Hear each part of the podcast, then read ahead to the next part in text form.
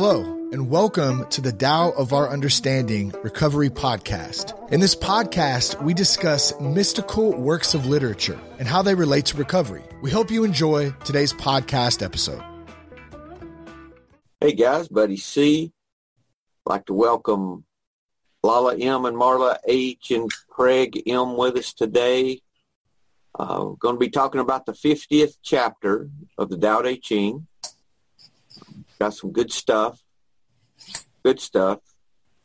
One interesting thing I got out of this was how even then they they had in their spiritual practice the same thing that we see especially see in AA and in recovery are people who will go so far and stop. You know, you wonder why they stop. You know, why don't you just keep going on this journey? You know, you do enough to get sober and then you stop seeking or stop growing spiritually. I see it all the time. Don't y'all see that with like especially in AA where you're around especially in AA. That's the one place where you see a lot of people in recovery, you know, that are at different phases. You know, I don't know anywhere else where I where I see people in recovery at different at different phases, all in one one room. You know, so it's easy to see there. Uh, I used to see it in church when I went to church. You know, I used to, you know, in any kind of spiritual practice, you've got a, a community. I think you can see it where people, they get so far and they say the view's fine from here. Y'all keep going, you know. I don't want to work no more. I want to stop. Yeah. So, and that, uh, for me, that's what this one's talking about, a lot of that. It's really interesting what you got out of it because I got out of it not to fear death and also about enjoying the life you have. Yeah. and not to we're going to die anyways that you're not your body you're really your soul. And and you know just to um, live your life without the fear of death. Wow. Any other previews? Did we uh, read the same verse? I think so. Yeah. that's funny. You know, that's just like if you're ever in a in a meet any kind of recovery meeting. Uh, I can I know it from AA. You have a topic, and when they go around and share, people all hear different things. Yeah. And I think it's the same thing. Yeah. Because we all hear what we need. You know, we all hear where we're at and what we need. That's interesting. That's good. That's good. Lala, you gonna read for us today, dear? Y'all are gonna have to carry me today. I'm I'm just barely awake. I'm still just in a fog. 50th chapter of the Tao Te Ching. First translation. Between birth and death, three in ten are followers of life. Three in ten are followers of death. And men just go passing from birth to death also number three in ten. Why is this so? Because they live their lives on the gross level. He who knows how to live can walk abroad without fear of rhinoceros or tiger. He will not be wounded in battle, for in him rhinoceroses can find no place to thrust their horn, tigers no place to use their claws, and weapons no place to pierce. Why is this so? Because he has no place for death to enter. Second translation. The master gives himself up to whatever the moment brings. He knows that he is going to die and her has nothing to left to and her has nothing left to hold on to. No illusions in his mind, no resistances in his body. He does not think about his actions. They flow from the core of his being. He holds nothing back from life. Therefore, he is ready for death as a man is ready for sleep after a good day's work. Third translation. For those who leave the womb at birth and those who enter their source at death, out of these, three out of ten celebrate life. Three out of ten celebrate death. And three out of ten simply go from life to death. What is the reason for this? Because they're afraid of dying. Therefore, they cannot live. I have heard that those who celebrate life walk safely among the wild animals. When they go into battle, they remain unharmed. The animals find no place to attack them, and the weapons are unable to harm them. Why? Because they can find no place for death. Final translation. People who look for the secret of long life wind up dead. Their bodies are the focus of their lives and the source of their death because they think a healthy body is all there is to live life. Lao Tzu used to say, a man who truly understood life could walk through the jungle without fear or across a battlefield without armor, totally unharmed. Wild animals and weapons couldn't kill him. I know, I know. What the hell does that mean? Well, he couldn't be killed, Lao Tzu said, because his body wasn't where he kept his death. What the hell does that mean? I haven't seen that. So you don't think that in somewhere in those four translations there is the idea that we live with the idea of knowing we're going to die so that we live. We, we live the life that's in front of us without fear of what's coming at us. Oh, I, I think it does. But I think that's the small remnant that lives that way, Marla, not the whole. That's the 10%. Yeah, that's the, the one third that lives like that. Yeah. And, you know, and I think it's really like the 10% of those in recovery. One of the most aggravating things for me in recovery are the people I see that get better and then stop growing spiritually. That's been a hard thing for me not to criticize and to accept. And I see it locally because, you know, in our, we have a clubhouse and I don't go to a lot of meetings here, but I know everyone. And I used to go to a lot of meetings when I first started. And I know all these people and we, we interact some, go to things, do stuff and I will see people who have 20 and 30 years of sobriety and they're still they haven't really grown that much. They're still not trusting God with other parts of their life other than their alcohol. They still are fearful. They're still all these things that I'm learning to be free of. And it's aggravating to me and I've had to learn not to criticize people for that. But, well, that was my very, very issue with AA meetings is I still, I, I wasn't learning from anyone because they were stuck. And they, you know, they follow the steps and they do the same thing every year and they do their inventories. It's, and they never, but they never changed. Yeah. And, you know, I, I needed more. Yeah, I feel like it's like when I do go to AA meetings, um, just it's not not all of them, but just definitely the one the few here in the rural South town I'm in. But um, yeah, it's like they do the bare minimum to stay sober, as in they go to meetings every day. They you know they don't drink. They do the steps, but like I mean, I need all my other stuff that I put in place, like my Buddhist practice, this, you know, lots of other things like volunteer work, helping others, um, yeah, I feel like they do the bare minimum to stay sober. Or, or the people that follow the big book letter letter by letter. Yeah. And there's there's nothing else for them. They don't seem to need anything else but that. But see, I'm like, buddy, I'm kind of fine with that. It's like, you know, that's your path. That's your yeah. Path. You know, no judgment. No judgment. It's just like I need more than enough just be sober. I mean, yeah, but I, am not going to learn anything from them. I'm like on a it's, higher, a different path. You know, I want a different path. Yeah. You, know, and, and that's not to say, and I don't want this to become an AA back because I would dare do nothing to bash AA because that's not why I even mentioned that. But that's the one uh, kind of uh, group, spiritual group I have to compare it against because I think we see it in any spiritual practice if you had a group of people together that were following a particular practice, you would see the same things. Yeah.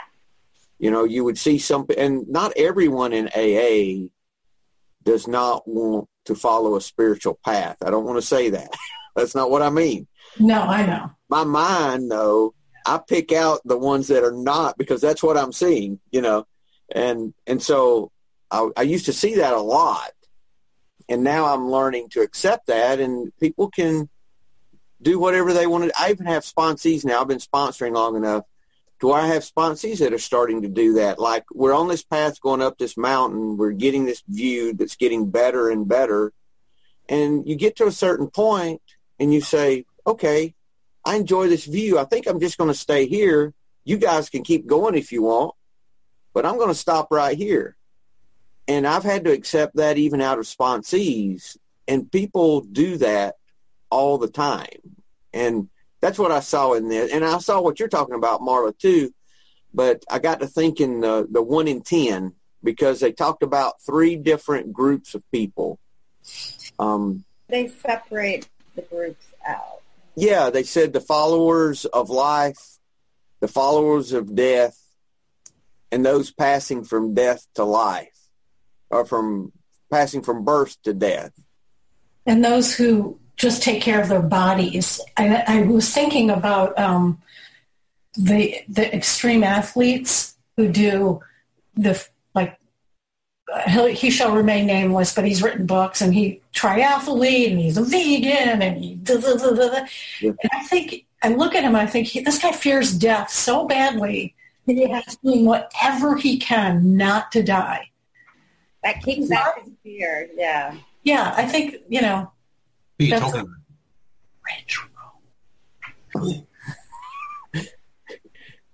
Marla doesn't want to say on the podcast, Greg. But, uh, He's famous. Uh, what do you? What's your take on this, Craig? You're taking this in. I know you've got some uh, ideas on this. Um, well, it's interesting that he's putting the three. Yeah, yeah, I know who it is now. Marla's, Marla's putting the chat. I, I, thought that's who it was. I didn't think you'd have issues with him. I don't.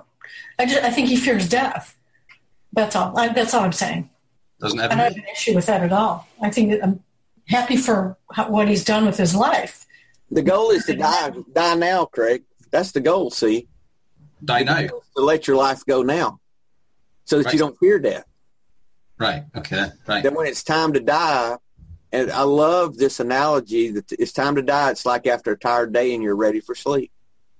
Yeah, yeah. No, I, I, I like the fact that you broke down uh, into the four categories. So there was a, there was a three, the three, and then another three. So that makes the nine out of the ten. So obviously the one that's left is obviously the one that is able to master and just basically be and get on with things. Mm-hmm. Um, I liked the I liked the first part where it says between birth and death. Um, I can't. Was it Jim? Was it Jim Rohn who done a who done a motivational speech about um, things that you could do with your life and not concentrating on the big things, but concentrating on the small things. Um, and one of the small things in, in your life is the, is the, the dash that's going to be on your tombstone. Yeah. Between your date of birth and your date of death. Yeah. What's the dash? How do you live your dash? Yeah, he says that, that little thing is the biggest thing that you can concentrate on because that's the, that little thing is right now and that's the things that you apply yourself to. Um, so that kind of sprung to mind when I read that. Um, and there was the other part that was going on about. Hey, talking about the dash. Yeah. You guys had a place in your spiritual walk yet to where where you have a full realization of the vanity the the vanity of life and that how nothing matters that whole thing yeah I, I think is it kind of like a paradigm shift where yeah. you, you, you think to yourself, do you know what? This is why I drink. And then once you've been sober for a while, once you've once you've started to grow personally wise, you think to yourself, I drink because of this. Yeah. exactly. Exactly. But you know, how how petty can this be? And I think a, a, lot of it is vanity. A lot of it's a lot of it is want to look better than everybody else and try to. How much about your life? What do you know about your grandparents? A lot. What do you know about your great grandparents? Not nothing. Right. So within three generations, other than now that we have all the technology, within three generations, no one's going to know anything about anything that we do. Now, there's a great line. I don't know if you know the Jack Nicholson movie called About Schmidt, where he basically, you know, he he has a line at the end of the mo- movie, and it's actually one of his more serious dramatic roles, where he said, you know, after a couple more years, I'm going to be gone, and everybody who remembered me, and they're going to be gone. And then it's like, what, you know, what, per- what am I leaving here? What's my mark? Right. You know, So it, yeah, basically maybe children or parents, but other than that, after a couple of generations, you're just a tombstone with a dash. Exactly. There, there- there was yeah, there was somebody else says that they, they don't leave a legacy; they want to leave memories. Say that again. They don't leave a legacy; they want to leave memories. Yeah, but those those two. I mean, my personal opinion is all all we can leave is the love that we give to others. I, I think that how we help someone else's life and enrich it is, and all that's in the moment. Well, yeah, and that's kind of the point of it is like it matters what we do here and now, and that's Exactly. And, All this amassing does not matter. You know, and people remember how you make them feel rather than what you've done. You know, how did they make me feel? And that's how I want to live is how do I make other people feel? I want to make them feel good and feel better. makes less people try to avoid me today than tried to avoid me yesterday. it can start there, you know. The the other one, the other thing that jumped into me was in the fourth translation. People who look for the secret of life wind up dead. So it kind of reminds me. It, it reminds me of what Buddy would say: "He who he who dies with the most toys dies." Yeah. That's Buddy, why and then I Buddy, think- buy, yeah, Buddy will buy the toys off eBay. I resell them. Yes, that's right. I, I think of that more as um, the pushing aspect, which is the opposite of like the Buddhist practice of emptiness and openness. yeah, and living in the That are silence. looking, looking, looking, and searching for light so hard that they, they miss it. Yeah, and which is who I was talking about earlier, the um, ultra marathoner. I see it in the chat. He's going to die. He's going to die early. For what? But uh, you know, I'm just guessing. No, he's Now- no, he's vegan. now, Vegan- hey, Craig. Aye. Derek Lin had good descriptions of these three groups. Uh, he did he did a good job of that, I think. Yeah, yeah. He's got them down as um, the followers of life are three and ten. The followers of death, th- those whose lives are moved towards death, also three and ten. Why? Because they live lives of excess. So when I read that, I kind of got to thinking of the that there was another there's another saying that life isn't a dress rehearsal. Was it the Dalai Lama that said that? Maybe. I've heard it before. Yeah. So it kind of made me think that, you know, and I kind of get guilty of this as well. I, I kind of, I, I kind of think to myself, you know, when I grow up, I can do this. And I think to myself, I'm, I'm 21 now. Maybe I should start doing it already. Yeah, he and he was thinking about the followers of life are the ones that take no risk in life at all. Yeah. They don't do anything risky. Everything I know people like this. That everything is safe. They don't even speed, you know. I mean, they're just by the rules, won't even push anything on their taxes at all. Ugh, They won't do any. They're just the real conservative, real, you know. I'm married to him. Sometimes you need it to balance you out.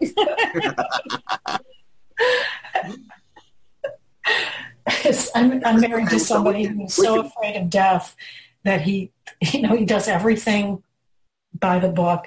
He's so afraid to die. So okay, so we could say three and ten are like Marlo's husband. Okay, and, and the second three and ten, uh, what it was self-destructive. Craig, was that what he said? Yeah, the followers of death are, are people with self-destructive tendencies. They rush, they rush headlong into any situation recklessly and put their health and safety at risk. So, impulse, impulse control. I mean, Yes. having no impulse control.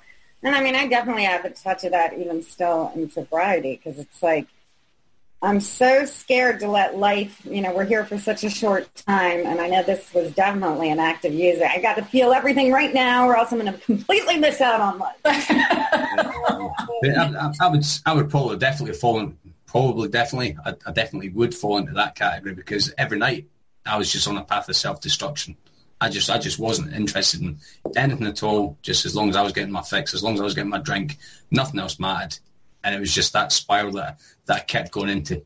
Um, but I would um, say even now, I have a touch of that. Like you know, it's like just anxiety of like I'm not doing enough to you know I've got it comes into that whole thing of letting go and being open. But I mean, I definitely still have tinges of that. I've got to be doing something to, to be successful every single day, and you know, it's I definitely still have tinges of it.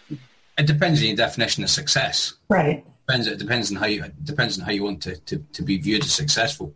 Um, me it's making not, it through. Yeah, me, it's not about money. Yeah, make, making it to making it to bed without drinking or you know, no. coming, coming home and actually still having my job at the end of the day to me is, is, successful at the moment. Um, I think that's what it is, and I think Marla and I talked about it before. Is yeah, I'm doing a lot of volunteer work and work on myself, but um, it's odd not having a job for someone that was so driven as me. Yeah, yeah. I mean, it's, it's, an adjustment, and it's not. It's a surrender. Based. It's a surrender, and it's not financially based. I mean, a little bit it is, but you know, it's more of just using my brain in that way. And, you know. And, and, you know, and just knowing that Lala, and I'm in some of this with you because I was always, I had several businesses going all the time, was all, and my life has totally taken a shift from that. And I have had to learn that whatever's in front of me to do is what I need to do right now. It's not I don't have to rationalize doing something by working extra hours. You know, I don't have to rationalize doing this by working extra hours tonight to make up for the hours that I didn't work this morning, which is how I used to do it. If I took an hour off, I had to make that hour up sometime. That whole idea of that, that it's up to me to make this happen, whatever it is I'm ta- thinking about, you know. And I also know, you know, I did it willingly, and it was a it was a self-imposed choice because anytime, I mean, I'm a doer, so anytime I get involved in a project or work, recovery went out the window, and it was like pattern, pattern, pattern every single time. So it's like now you really need to block off an extended period of time, not so much in isolation, but outside of the big city distractions. And you know, I have a therapist who says you can make so much of a difference in a small community, because think of how many there are of you in a large community, like in New York City. You know, you can make such a difference in people's lives in a smaller rural area than right. It's absolutely true. You, you know, we go with this big idea, I'm going to change the world, but you have to change you first and then the community, then your friends and your community in little bits and pieces. It can't be a whole thing. You know, and, and that's why I think uh, Jesus said, love your neighbor as yourself, not love Africa as yourself, you know. it starts with the people around you. You yeah. can't do all of that. You know, I mean, it's about the people you're in touch with that you learn to love, you know. And he actually had a good point too, where he's like, think about it when there were rural tribes. There's probably a lot less depression and anxiety because everybody felt useful and needed. And you know, it's much easier to get sucked into that trap of depression and anxiety when you're just a number in a big city. You, you know, and this is the thing too. We can learn if we can learn to be useful in a different way, right. rather than saying, "Okay, I want to be useful, so I'm going to do this and this and this to make a difference." Instead, if I say, "Okay, God, I'm available," and then when we see something happening, we respond. We we open our heart like uh, Singer talks about in Untethered Soul. We open our heart and we're just ready, and we let God put the right people in our path for whatever it is that needs doing. And I guarantee you, if you do that in a sincere, honest way and look, you will stumble over people to help. It will yeah. just appear out of nowhere. It's nothing you have to make happen. You don't have to make it happen. You just have to respond when you see it. And yeah. that's a whole different, you know, that's taking the, the push and force out of helping people, which I think is so important that we, that we change everything about our, you know, like me loving my wife is not about me thinking of all these great things I can do for her. it's just about me opening my heart to her and sending love to her. And what I can do for her will just Naturally. it's- Person, yeah. you know Yeah. I, I think that's the actions that we learn to take in every area of life so we create we we stop that push and we start living that's how we start living effortlessly i think in this Create space. yes Without judgment. i'm sorry marla i missed that Create space without judgment. yes yes now what's the third the third one in derek lin craig what does he how does he say the third group Uh, those who live lives are moved towards death are also three and ten. So those those whose lives are moved towards death. Why? Because they live lives of excess. So he explains that as the, um, the the people in the third category start out living life to the fullest and sample all the pleasures of the world. It's easy to overindulge when they do this. So soon their excesses take a heavy toll on them. Overindulgence leads to death. Okay. So you hmm. got a group that's cautious. You've got a group that's self-destructive. And you've got a group that may start out well, living life to their fullest, but they had they let overindulgences take their life from them. So they, uh, like us in recovery, is a good example of that. Yes, it's, it's like complacency. They, they get complacent. Mhm. They, they just they just focus on the things that they think works. don't you think that rather than this just being in like people as in as a whole that we have different areas of our life that we're in all these different places Yeah, yeah, that's you know i got I have places in my life i'm way too conservative way too safe. Sure. and then i have self-destructive areas of my life. One of those is my r1200 rt bmw out in the in the garage. You know sometimes i can be self-destructive on it and i have to calm down say buddy you don't have to take those curves that fast. You can it's okay. You don't have to be the fastest you know that kind of a thing you know so. Is, is there a progressive scale that you you would want to be on this, or do you see it as a cycle? Do you go from one to the next to the next? i next? don't know I'm, greg you're thinking too much Don't overthink. yeah stop thinking and end your problems uh, but I wasn't thinking. I was asking. I, for me, I don't know, Craig. Could be, but I, I think the goal is the fourth group, though. That one in ten. Um, that one in ten. I really like the way that second verse handles that whole transition. Um, the master gives himself up to whatever the moment brings. That's what we're talking about, Lala. About uh, about where do we give? What do we do? I mean, I've told you the story of when I knew I needed to start doing that. God sent me a guy in a nursing home that I had to go every Friday. I didn't have to. I did every Friday for almost two years and just took him out and did his thing, you know. And I thought, why am I over here smelling piss in the nursing home? I, I don't like this. I thought I'd be doing these great things, you know, and here I am, you know, but that's the things that we do. It, the giving is in the little things, is in helping people, you know. Um, and that's a situation God presented to me, you know, just, I mean, it just unfolded in front of me. It's nothing I made happen, you know, and I didn't brag about it and tell everybody about it and, you know, all those things. You know, I just went and quietly did it. Or when I went and took my son out west when he was little, we'd take a Jeep out and ride around the desert for a week.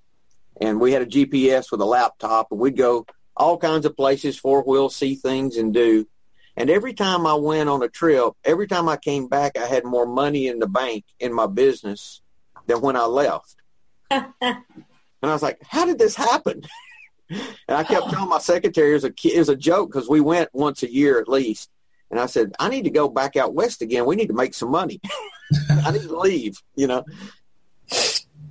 Sometimes you make, I don't know, when I had my business in LA, it was when you, I, in the beginning, of course, you have to do a lot of looking, looking, looking for business, but it was like the best when I stopped pushing and it just starts coming to you because you're already established. And it's like, you know, the less you do in those cases, the more you can succeed. Otherwise, you're spreading yourself so thin, and and you know, you're, there's mm-hmm. waste everywhere because you're not making right calculations. And projections. So I was going to say similar to you, I, I just kept myself open this week and, you know, I haven't been having too much work to do other than here and there, but I just ended up helping a friend move and I ended up inheriting, her dad was a professor when my parents teach. So I have like this entire huge library now of like first edition old leather bound books that I think are all worth tons of money. Damn. I yeah, I've, I've been kind of entering them here and there, but it's like, geez, and she just was like, just take them, take them. I'm trying to get rid of stuff, and it's like, I this is a it's kind of busy work, but it's like if I didn't have the time to actually sit back and you know do this, and it's an enjoyable thing and no rush, and you know, and it's mostly philosophy books, which I love anyway. Um, yeah, so I just kept myself open. I went to go help. No expect, yeah, acting without expectations, Craig. Yeah. And it just opened this whole new revenue stream and probably a whole new community of, you know, like-minded philosopher types. Can't beat that. Master gives himself up to whatever the moment brings. How often have I been in a moment that I I never give myself up to what's happening right now. I'm always thinking about what's next or what's down the road or what I messed up on. Being in the moment. He knows that he's going to die and he ha- and he has nothing left to hold on to. No illusions in his mind. No resistances in his body. He doesn't think about his actions. That's making the the switch to that one in ten. You know, that is all about that switch to that you're talking about, Marla. That switch to that one in ten. All his actions flow from the core of his being. He holds nothing back from life. Therefore, he is ready for death, as a man ready for sleep after a good day's work. Um, there's a in Christianity, there's a uh, there's a teaching about being crucified with Christ that you that you uh, that you've surrendered your life. Really, it's a teaching about surrender, very much like what we talk about. And one of the sayings from that is that you can't kill a dead man; he's already dead. So that's what they're talking about here. I think is that when when we've got rid of the illusions, when we have no resistance, then then there's nothing you know when, when ourself and our ego has been surrendered when things come that would feed that it's no longer an issue. I see parts of that. I don't see that in a whole yet. Yeah, no. but, but i see you see what i'm saying though. Mhm. it's um it's about dying now it really is. And then we can really live. You know we die to live. That's one of the paradoxes you know. That's one of the aa paradoxes is that we die to live. Same kind of thing and that's exactly what this is talking about. But if we if we still hold on to self still think we can run the show we can make it happen in an area of life still don't surrender fear that we may have about a particular thing what we're going to see is that fear and we're not going to experience the joy of death now So it's the death of the ego, right? Really, or the old way of thinking. it's the surrender and the letting go Lala, of all of that you know the selfishness dishonesty resentment and fear getting rid of all of that in my That's- thinking That's what they're using the death to signify. Yes. In my thinking, that's what I got out of it. So, comments? No, but Wayne Dyer has a lot of good stuff to say on those notes. Good, good transition, Marla. Good transition. I'm learning. Do you want me to, to read the verse? Dear, you read whatever you want to. Uh, I will. So this is Wayne Dyer. Between birth and death, three in ten are followers of life, three in ten are followers of death, and men just passing from birth to death also number three in ten. Why is this so? Because they clutch to life and cling to this passing world. But there is one out of ten, they say, so sure of life that tigers and wild bulls keep clear. Weapons turn from him on the battlefield. Rhinoceroses have no place to warn him. Tigers find no place for claws. and soldiers have no place to thrust their blades. Why is this so? Because he dwells in that place where death cannot enter. Realize your essence and you will witness the end without ending. So living as an immortal. The Tao teaches that death is an insignificant detail that doesn't need to be consciously struggled with or dreaded. As this verse of the Tao Te Ching informs you, there's a place where death cannot enter. By altering the way you see death of infinity, knowing yourself first and foremost as a spiritual being, having a temporary human experience rather than the other way around. I'm jumping, as you say. Yeah. In this realm, you'll be gratefully adept at moving along free of the fear of life-threatening event, events. You'll have a knowing about yourself and your connection to the Tao that simply allows you to ride with life like a fearless downhill skier who's at one with the snow-covered mountain. Without resorting to judgment, you'll notice others who are perpetually victimized by scams, bureaucracies, indifference, natural disasters, criminals, or meddling relatives. And the next. Hold on there. Hold on there. Meddling relatives. All right. Uh, I think this talks this talks about as we die to these things, how we no longer attract them. Yes, exactly. So if we're still attract, I met with a sponsor yesterday that he attracts anger. Everybody in his life, he attracts people that are angry. Mm-hmm. And he was just telling me about a situation. I'm like, you know, you doing that causes you to attract more of that, right? Mm-hmm. I said, you're a magnet for these things. And he was, well, I know that. I said, well, just stop doing it. I said, and your life will be better just by not being angry with, by deciding not to react. You can stop attracting so much of this. And conversely, you attract better people in your life. Yeah. Yes. And when we start loving people and get rid of all of that stuff that's hindering us, what happens? We start attracting good people in my life or in your life. I was just thinking about my life, how the people I'm around have changed over the years. And all I have in my life now, for the most part, are people that are loving people. And if people are not loving people, they don't last around me long. I will find someone else to hang around with. I'm I'm not going to be around negative people for very long. I'm just not. It just isn't isn't fun. Which brings me to the next paragraph. With an intimate awareness of your infinite essence that's centered in the Tao, you'll most likely escape from victimization yourself, and you'll likely deal with situations that others tend to get stuck in. In other words, when you know your endless nature and live each day with this awareness directing you, there will simply be no space within you for mortality to call the shots. If harm ever does make an attempt to inflict damage or death on you, it won't find a place to sink its hooks into.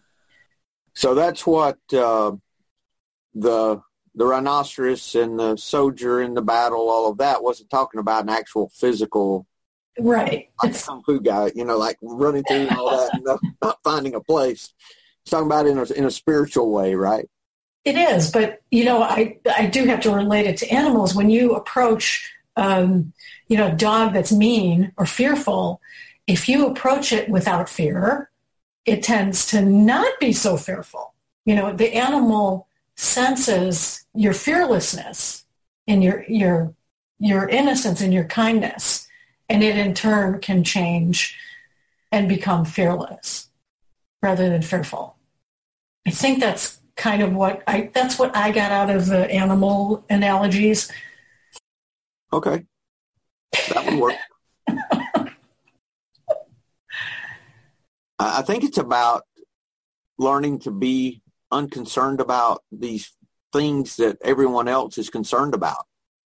And you got to remember as we walk this path, very few people are, are on this. So the majority of people are not going to understand when you say, you know, I just sent love to that person or I opened my heart to that or, or whatever, you know, or, or responding with kindness instead of anger. And we just got to accept. Do what, Lala? No, I just say anger just begets more anger. That's what Yeah. they always say. You know, you can't. It's like you can't fight darkness with darkness. The only thing that you know goes against it is light or love. Right. I must admit, it is really annoying when your sponsor says just love them. It's a yeah, it's annoying. Yeah, Craig, just do it. Well, We'll be you know, miserable. Which but one do you want to being be? Being really- human, it's hard to just love them when you think they've wronged you. You know, it's hard to whatever. It's a Oh, it lower, is. it is a lower level b- vibration, and I feel it when I have my old tendencies come out when I react to itchiness or just you know even just giving a like dirty look. It's like I think it's, feel good about yourself after that. Well, you know? feel sick Yeah. it, because it dampens your spirit. It does, and it's like I'm I'm better than that. You know, I Yeah. you know sometimes some people do push your buttons, and it's like it does it does make you feel bad, but it took me a couple of hours before I felt bad. So had a had a couple of hours of serenity.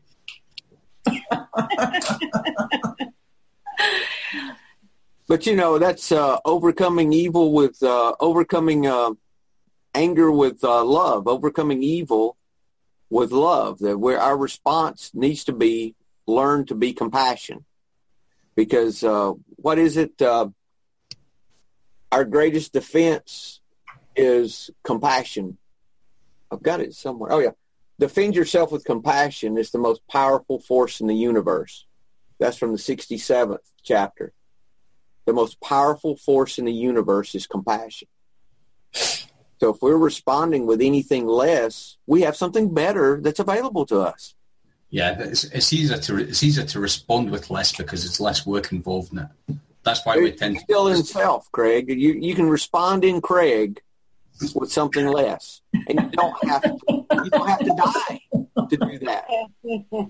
It is work to die. You don't have to die to respond like the 90%. But you do have to die to respond like the 10%. That's the difference. And we don't want to die. We don't want to give, we don't want to let go of, you know, our, our selfishness and our dishonesty, our resentment, our fear, our ego, all, you know, our pride, which is a result of fear, you know, all this stuff that we, ever what names we put on it, it's still me yeah. and I and I don't want to give me I don't give me up easily. So that's I think that for me that's the whole that's the deal, you know. I think sometimes too, it's like compassion from afar. 'Cause like, my biggest trigger is just my mom and her 20 questions and all this stuff. And it's like, the more I can be understanding of like, this is, this is just, this is her behavior pattern. This is what makes her feel safe, knowing more. And I just have, you know, and the more I kind of open up, the more she's like, oh, I got some, let me, uh, I got an inch, let me take a foot. So it's kind of like some people, you know, you have to kind of build the boundaries and the walls and kind of give them a little compassion from afar because I do have people in my life that, you know, uh, good people want to be attracted to people, you know, are attracted to people that have their shit together, that are, you know, kind of, you know, grounding and, you know, emotionally there. And it's like, yeah, but I don't really want you around that much. Hey Mara, try something try this and see if it doesn't help. I mean Lala, I'm sorry. I think I like, i'm sorry. Um, try this, Lala, see if it uh, doesn't help. Um, what I've learned to do with those people, even though I've got my boundaries and all, yeah, before when I think about them or before I interact with them, I I, I physically just mentally say I lower my resistance to this person. Um, I open my heart to them, and I send love to them. And I try to stay in this open heart place when I approach them. And it seems to help for that to not to even start sometimes yeah. because once I stopped resisting them, Oh, I have one person that's like that. Yeah. And when I stopped resisting them, they stopped pushing back at me and didn't even realize they had stopped. It was something, it was something deeper than what was going on physically, you know, because I said, oh God, here they come. How, how can, you know, I don't want to, you know, and I automatically start pushing back. Yeah, no, and I, it's very much like feast or famine with my mom. It's like either I'm completely like, I can handle her today, and here we go. And I, I, she comes on like tenfold for the next week. And so I immediately go, whoa. So it's almost like just kind of getting guarded, you know, to some extent. Do an experiment. You're also that farce and see if that doesn't help. And I think you're also ready. You're, you're like, oh, I know this is going to happen. And so you yeah, get. I need to set my, you know, set my energy right before. But I mean, I was over at my sister's who lives across the street yesterday, and we're like, it's about time. It's around after dinner. They're good. Mom and dad are me stopping by. And I'm like, I should stay here. There's safety in numbers so that we can go together. I mean, it's like this thing that comes on because they like to stop. I mostly to check on her because she's bipolar, but know, I live across the street, so then they naturally want to come check on me, and so. I I've just you know I notice when it's every night I get very anxious around that time. Whereas I just go out, you know, take a walk right around. The thing is, there's a long block of that time. so yeah. It's, my dog gets me away if I lock the door and pretend I'm not home, and they knock. Like, I'm here. Mm. Everybody's everybody. I feel like you have to kind of treat with a different pair of kid gloves. You do, you do. Um, but it, try try opening your heart before they get there, and try to just be open to them and see if it doesn't shift a little. Yeah, and I think doing that without giving up too much, just having that openness without giving her all the answers to the questions she wanted or, you know. I think if you learn to be open like that, Lala, she may not, she may change what she's asking. She may not ask even as much. It may physically change the interaction. Yeah, because right now she doesn't ask things out of fear because I'll be like, ah, you know. and it's sometimes, you know, I have to because it's like you've ever stepped a boundary, you're going to get, this is what happens. we uh, we have a letting go group that meets locally, and we've been working on this in that group. And we had someone in the group that had similar kind of things with someone, and she had this in her job. Yeah. And she learned to do this, and when she started, it changed everything.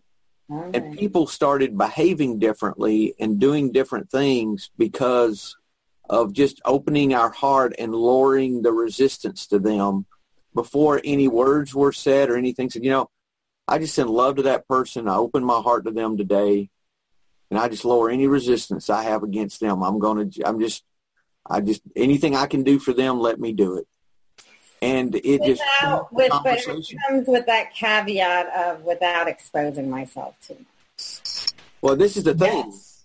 that, but but that is an inner thing that you can do. It doesn't mean you're going to sit there and tell all. It just means that you're just open to the moment. It, it actually is doing what we saw at the first. Doing without being without acting. Give himself up to whatever the moment brings. That's actually doing that. You know, you're open to the moment. You haven't figured the moment out already and got a third response to it. oh my God, it's half the times I'm all worked up. It's like, what was I all worked up about? Yeah, yeah, yeah, exactly, exactly. It's an ongoing one, mothers and daughters. Ugh, yeah. Like, what what else do we have? Uh, Marla, you want to cover some more in uh, Wayne Dyer? I didn't. I didn't circle anything, I uh, underline anything else, but the part I liked, I do want to hit one more thing here. This part about die while you're alive that's this is what we've been talking about really. In your imagination, contemplate the death of your physical shell. Visualize it lying there lifeless. Observe how you, the witness, aren't identified with this corpse. In other words, you're not the body. Now, bring that same attention to your body as it gets up and goes about its daily tasks. Nothing could harm your human form when it was dead, and nothing can harm you now because you're not that body. You're the invisible witnessing essence. Remain in this realization knowing that you've experienced the death of your earthly container as your primary source of identification. In this new awareness, you're impenetrable and free. Here's how Leonardo da Vinci expressed the message of this verse of the Tao Te Ching. While I thought that I was learning how to live, I have been learning how to die. Do this now while you're still alive. It's an interesting exercise. I was just kind of visualizing it, you know, and then then I got fearful. Yeah, yeah. you, you, know, we're we're not this body. Mm-mm. We're not the body. So learning that, you know, what we're talking about here is is you know all the things from not taking things personal to the whole the whole thing of um, you know learning not to not to live for our ego and our selfishness dishonesty and our resentment and fear and holding these things back and not fully seeking a spiritual solution in our life.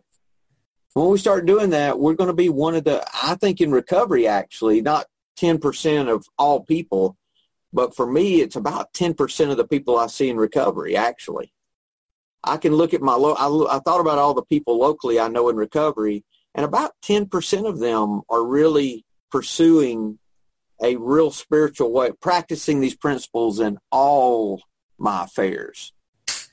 You know, that's where the gift is. And that's the path that I want to be on is practicing this in everything, not just the things that threaten my life or might threaten my marriage or might cause me big angst. I want it in everything. And I think that's what the 10% is.